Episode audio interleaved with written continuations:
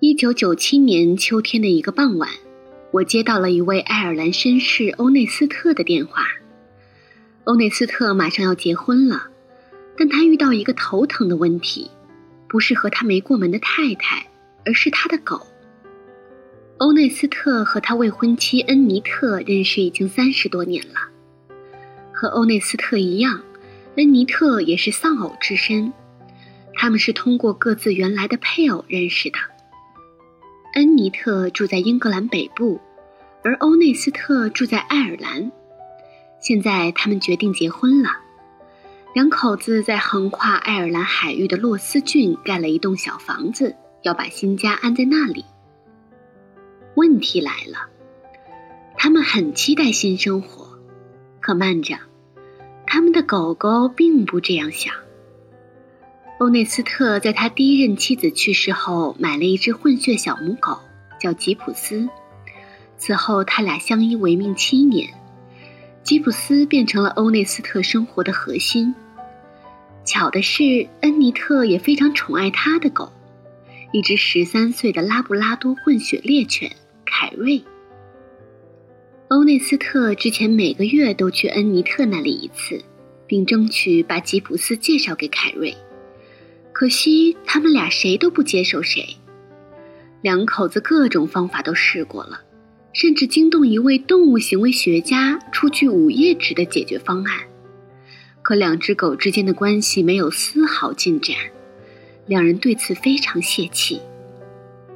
我约这对准夫妻和两只狗在朋友的一个养狗场见面，我先安排他们一起散步。很快就发现这两只狗狗的眼神有点不对劲。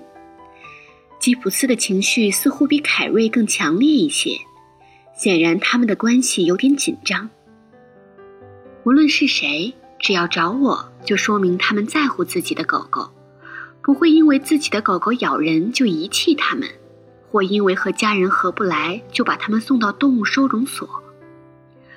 欧内斯特和恩尼特决心要解决这个问题。所以，请我帮忙。问题的关键在于凯瑞想要保护恩尼特，而吉普斯想要保护欧内斯特。两只狗都把自己当做各自团队的头领。现在这个团队要扩大了，新头领的位置暂缺，所以他们都想打败对方，占据这个宝座。我要做的是让这两只狗成为同一团体中相互依靠的伙伴。他们在团队中的位置应是对等的，头领另有其人。首先，我让两口子把两只狗留在恩尼特家附近的托狗所待几天。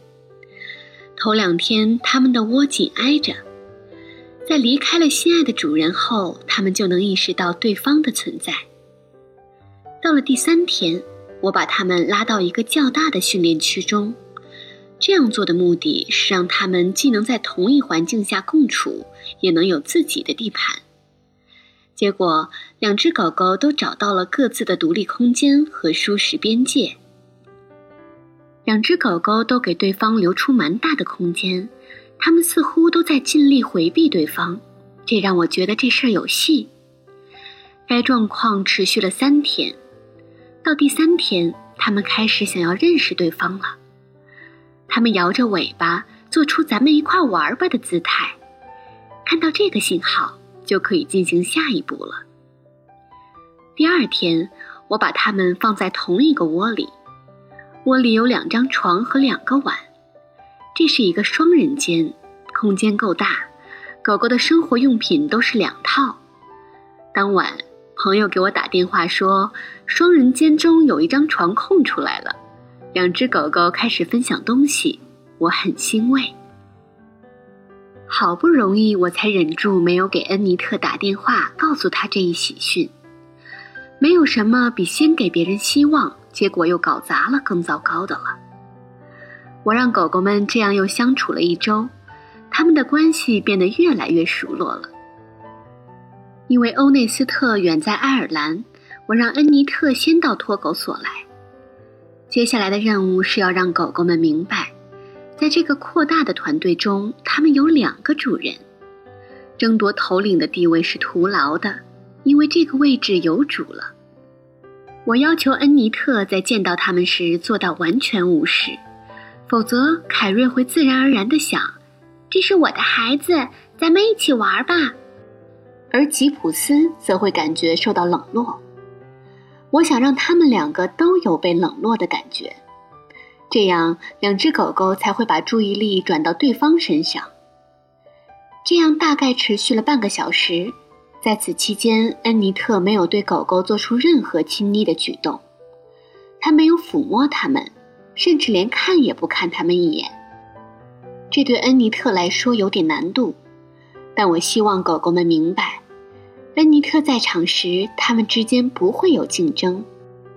我和恩尼特又做了几次，每次恩尼特会对狗狗好一些，抚摸它们，奖赏它们。但一切都在平静中进行。恩尼特知道，保持冷静和一致性是非常重要的。欧内斯特来的时候，我同样让他开始对两只狗狗采取不理不睬，然后循序渐进。我建议欧内斯特和恩尼特一样，自己一个人做这些。当吉普斯见到主人时，兴奋地上蹿下跳。还对凯瑞不时的哼哼。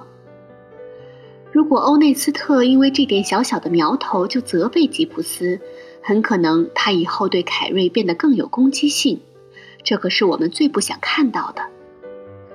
欧内斯特很坚定，尽管很困难，但他还是照我说的做了。在随后的两天内，我们不断重复这个过程，结果非常成功。在欧内斯特动身返回爱尔兰之前，我决定我们五个共处试试。这个让大家激动的日子来了，我们一起来到训练场，气氛轻松愉快。这时我无法抑制内心的喜悦，能够帮助那些信任你的人，使他们生活的更好、更幸福，这种感觉真是美妙极了。不久之后，欧内斯特和恩尼特邀请我参加他们的婚礼。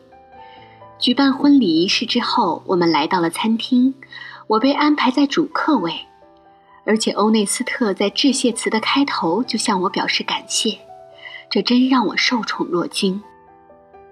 在那个时刻，我才真正意识到我的训练体系对人们具有多么重要的意义。对他们来讲，有爱狗陪伴。人生足矣。随后的一周，凯瑞、吉普斯和他们的主人搬进了新家。这对夫妇偶尔会打电话给我，不过只是一些小问题，一家子其乐融融。大约一个月后，恩尼特打来电话，焦急地告诉我，在去都柏林购物的路上，凯瑞不知怎么回事，从汽车上跳了出去，走丢了。夫妇俩到警察局做了登记，到电台播出寻狗启事，在街头贴广告，能想到的他们都做了，但就是没有回音。两人很伤心，我也是如此。又过了十天，在他们几乎放弃了努力时，接到了一个来自都柏林的电话，对方说收留了一只走失的狗狗，和他们所描述的很像。欧内斯特和恩尼特忙不迭地驱车前往，真的就是凯瑞。恩尼特本以为会和凯瑞上演一出两眼泪汪汪的场景，没成想凯瑞直接绕过了他俩，跑向汽车。吉普斯在车里呢。车门一打开，吉普斯就跳了下来，两只狗狗叫着扭着，为再次相见欢欣雀跃。主人在一旁反倒成了陪衬。但他们也为此感动着，直到现在，我还会在圣诞节收到他们家的贺卡。欧内斯特、恩尼特和姑娘们，无论何时，我都会想起他们。